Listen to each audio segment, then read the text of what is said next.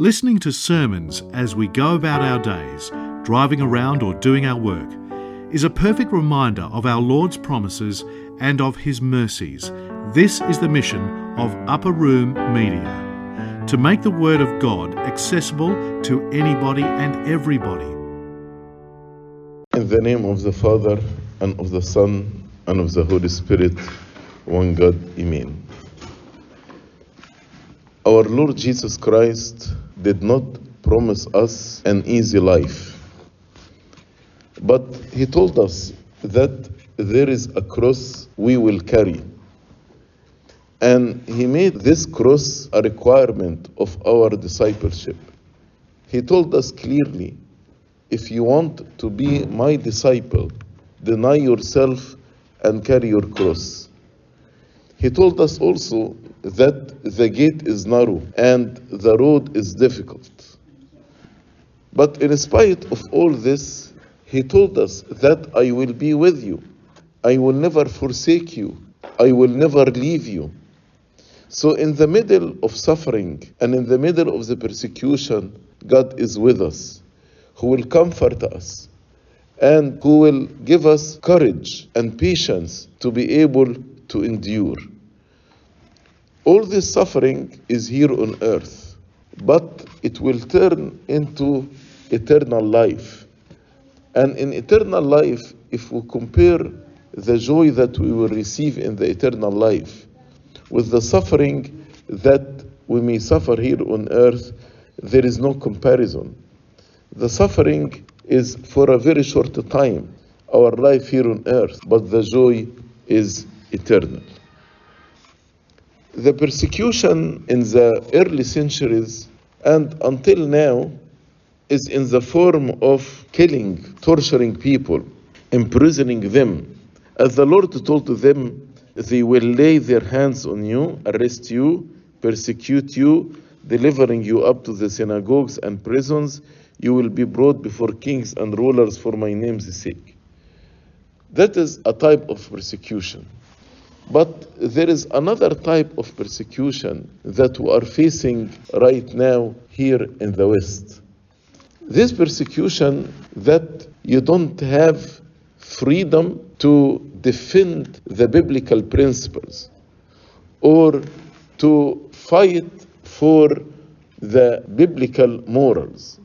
For example, children now are taught in the schools about homosexuality and about transgenderism.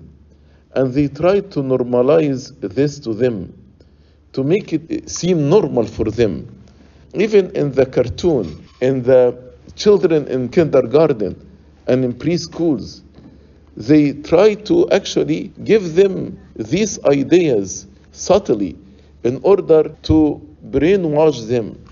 And when you go and say that's wrong, don't expose our children to this, you will be actually described as intolerant and you don't have love and you are speaking a hate speech. So, this is a type of persecution that we are suffering right now. But we need actually to be strong and we should not let these morals, the corrupted morals of the current uh, culture, to affect us or to make us try to be politically correct. That's why when the Lord told them, You will be persecuted, delivering you up to the synagogues and prisons, you will be brought before kings and rulers for my name's sake. Listen to the next verse. He told them, But it will turn out for you as an occasion for testimony. What does it mean? When actually they persecuted the martyrs, it was an occasion for testimony by saying, No, we cannot worship except the Lord Jesus Christ. We cannot offer incense to the idols. Our Lord and our God is Jesus Christ. This is a testimony. And the highest form of testimony is the person to be martyr. The word martyr means to testify. That is the word martyrs. It's a testimony. So our fathers actually were killed to defend the faith. And not only in the early centuries until our time. All of you heard about the martyrs of Libya and how they shed their blood, and it was a testimony to the whole world. What they preached to the whole world is more than any preacher or any evangelist is doing. Their voice went through the whole earth. People now in the whole earth, they want to receive their blessing. When Pope Tawadros a few weeks ago visited Rome, Pope Francis asked for part of the relics to be in, in Vatican. And he said he will consecrate an altar and a church in the names of the martyrs of Libya. And they canonized them in the Catholic Church and they are, added in their Synaxarium. So this time of persecution turned it into a testimony, into a witness. They witnessed to the whole world with their blood. Now, when actually they try to force us to accept the morals of the world, the standards of the world about homosexuality, about transgenderism, about divorce, about abortion, all these things. It's a time for testimony. It's a time for us to be strong. It's a time for us to defend our faith. And we should not be dismayed. We should not be afraid because, you know, this time is a time in which we defend our faith and testify to God. How are you going to answer? How are you going to respond during this time? The Lord assured us, therefore, settle it in your hearts, not to meditate beforehand on what you will answer. For I will give you a mouth and wisdom which all your adversaries will not be able to contradict or resist. So God promised us during this time, He will give us mouth and wisdom. No one can contradict or resist. Speaking about the martyrs of Libya, they did not graduate from theological schools. They were not theologians, but they have strong faith. And I'm sure when they questioned them, they answered in a very strong way that no one was able to contradict or resist. So don't worry. I'm not belittling the importance of studying and knowing how to defend your faith. I'm not belittling this. But what I'm saying, during this time when people start to question us about our faith or about the biblical principles, the Holy Spirit will give you at this moment what you should say. On the day of Pentecost, the Holy Spirit descended on the disciples like tongues of fire. And the people, when they saw them speaking in tongues, definitely this was something new. It was never heard that people are speaking in different languages. So some people said they are drunk. So St. Peter, and St. Peter was not a theologian or a philosopher like St. Paul. St. Peter was a fisherman, very simple, very humble person. But at that time, the Holy Spirit spoke on his mouth. And he gave a speech in Acts chapter 2. And it was so strong, nobody contradicted, nobody resisted, but rather 3,000 persons believed on that day and were baptized. That is the promise of God. I will give you a mouth and wisdom which all your adversaries will not be able to contradict or resist. Then the Lord told us, and sometimes actually, during the time of persecution, unfortunately, the house can be divided. For example, some people believed in Christ, but some other people from their families were idol worshippers. So there was actually contradiction and conflict within the family because those who worshipped the idol delivered their children or their brothers or their sisters to death. In the church history, we have so many stories how within the same family there was a conflict between people who believed in Christ and people who did not believe in Christ. That's why the Lord told us, You will be betrayed even by parents and brothers, relatives and friends, and they will put some of you to death, and you will be hated by all for my name's sake. And right now, I see this also happening. Some youth, they say, I'm atheist or I'm agnostic, and he is turning against his parent or turning against his siblings. And you can see the conflict that Satan is actually causing in the middle of the family. Yes, our heart will be broken when we see how the family is divided against each other. But the Lord told us beforehand this can happen. But we have responsibility to raise our children in faith. I'm speaking especially to those who still have young children. I- I am telling you, the corruption in the world is so strong, so strong. You need to raise your children in the fear of God. You need to be watchful what they watch, what they see, the games, the cartoons. Everything now actually is corrupted. So you need to be watchful in order to avoid that in the family there will be a conflict. In the family, people will tell you, I am atheist, or I am a gay, or I am not a boy, I'm a girl. All these things that can happen within our families.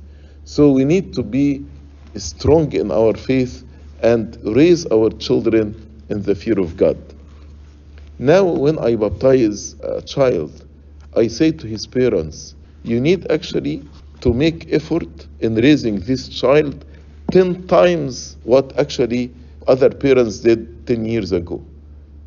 Because the corruption around us is so strong.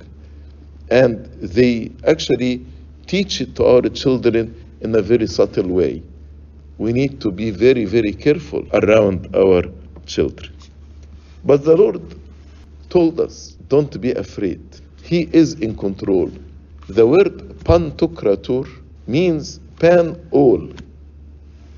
Tokrator, control. So he is in control. Sometimes they translate Pantokrator Almighty, but Almighty is not the accurate translation because Almighty means all powerful, all might. But Pantokrator, the accurate translation, he is the controller. He, he control everything, everything under his control. That's why he told us, but not a hair of your head shall be lost. Not one single hair will fall down without permission from him. So my life is not in the hands of people. My life is the hand of God. Even one single hair will not fall down without his permission. When King Saul was chasing David to kill him, David said, If God gave King Saul a permission to kill me, let him accept me as a sacrifice. And if he did not give him permission to kill me, he cannot kill me. And what happened? A king with an army was chasing one person, David, and he could not kill him. God protected David. And at the end, King Saul was killed, and, and David survived him, and he became the king of Israel. Don't be afraid. We have a mighty God, and nothing will happen to us without his permission. If he allowed us to be tortured or even to be killed, then we offer our life as a sacrifice of love for him. And if he allowed us to be protected and to survive, then let his will be done. St. Paul, when he was in the prison, he sent a letter uh, to the Philippians, chapter 1, you can read this. He told them, I am hard pressed between two options. If God asked him, What are the two options? One option, to be killed and to go to heaven. And the other option, to be released from prison to ministry. So think about it. If any one of us have these two options, what would you choose? St. Paul said, I don't know what to choose because I have a desire to depart and to be with Christ in paradise. This is far better. So he has desire to be killed and to depart and to be with Christ. This is far better. But also, he felt he has responsibility toward his children, toward the ministry. So I still I did not fulfill my responsibility toward my, my people. So he said, I don't know. What should I choose? To go to heaven or to be released and continue my ministry? But God revealed to him that since his role did not finish, he will be released. And he was released and completed his ministry. But at the end, what happened to him? He was also martyred. He was also killed. So he was not killed at the time when he said, I'm hard pressed between two options. But at the end of his life, he accepted martyrdom for the name of Christ. So the Lord assured us that our life is in His hand, not in the hand of our adversaries. No. God is our Father, and He is in control. He is the Pantocrator. Then the last verse in the Gospel of today, He told us, What do we need when we know about the persecution, when we know about the cross, when we know about all the challenges that are facing us? What do we need? we need patience. Patience. That's why he said, by your patience, possess your souls. By your patience, possess your souls. Many times we need God to act quickly. Why God is patient with the terrorists or the persecutors? Why God did not revenge our blood? And why God did not revenge the martyrs and end this persecution. Even the souls in heaven.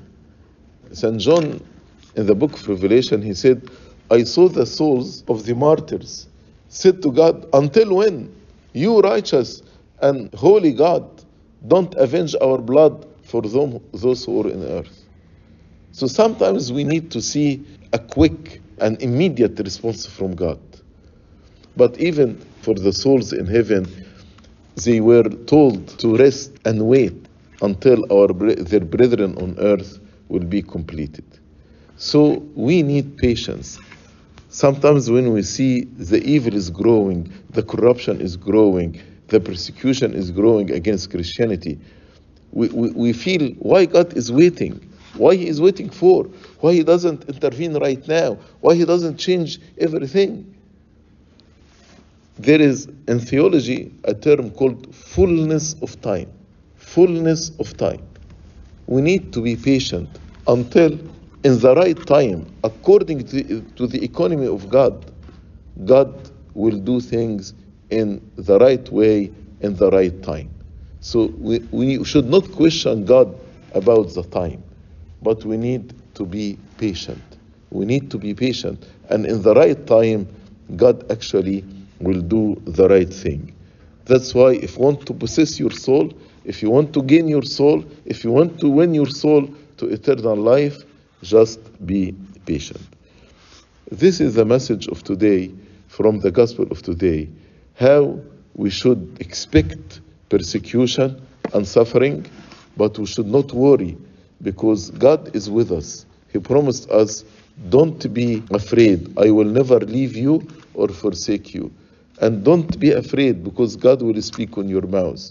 Don't be afraid because one hair will not fall down without His permission. We need to endure the suffering joyfully, turn this to testimony, and we need to be patient until God fulfill His will in the right time. Glory be to God forever and ever. Amen. This talk was brought to you by Upper Room Media. We hope that this talk has, through the grace of God, touched your heart, and we pray that it will not only inform you, but will also transform you and your life with Christ.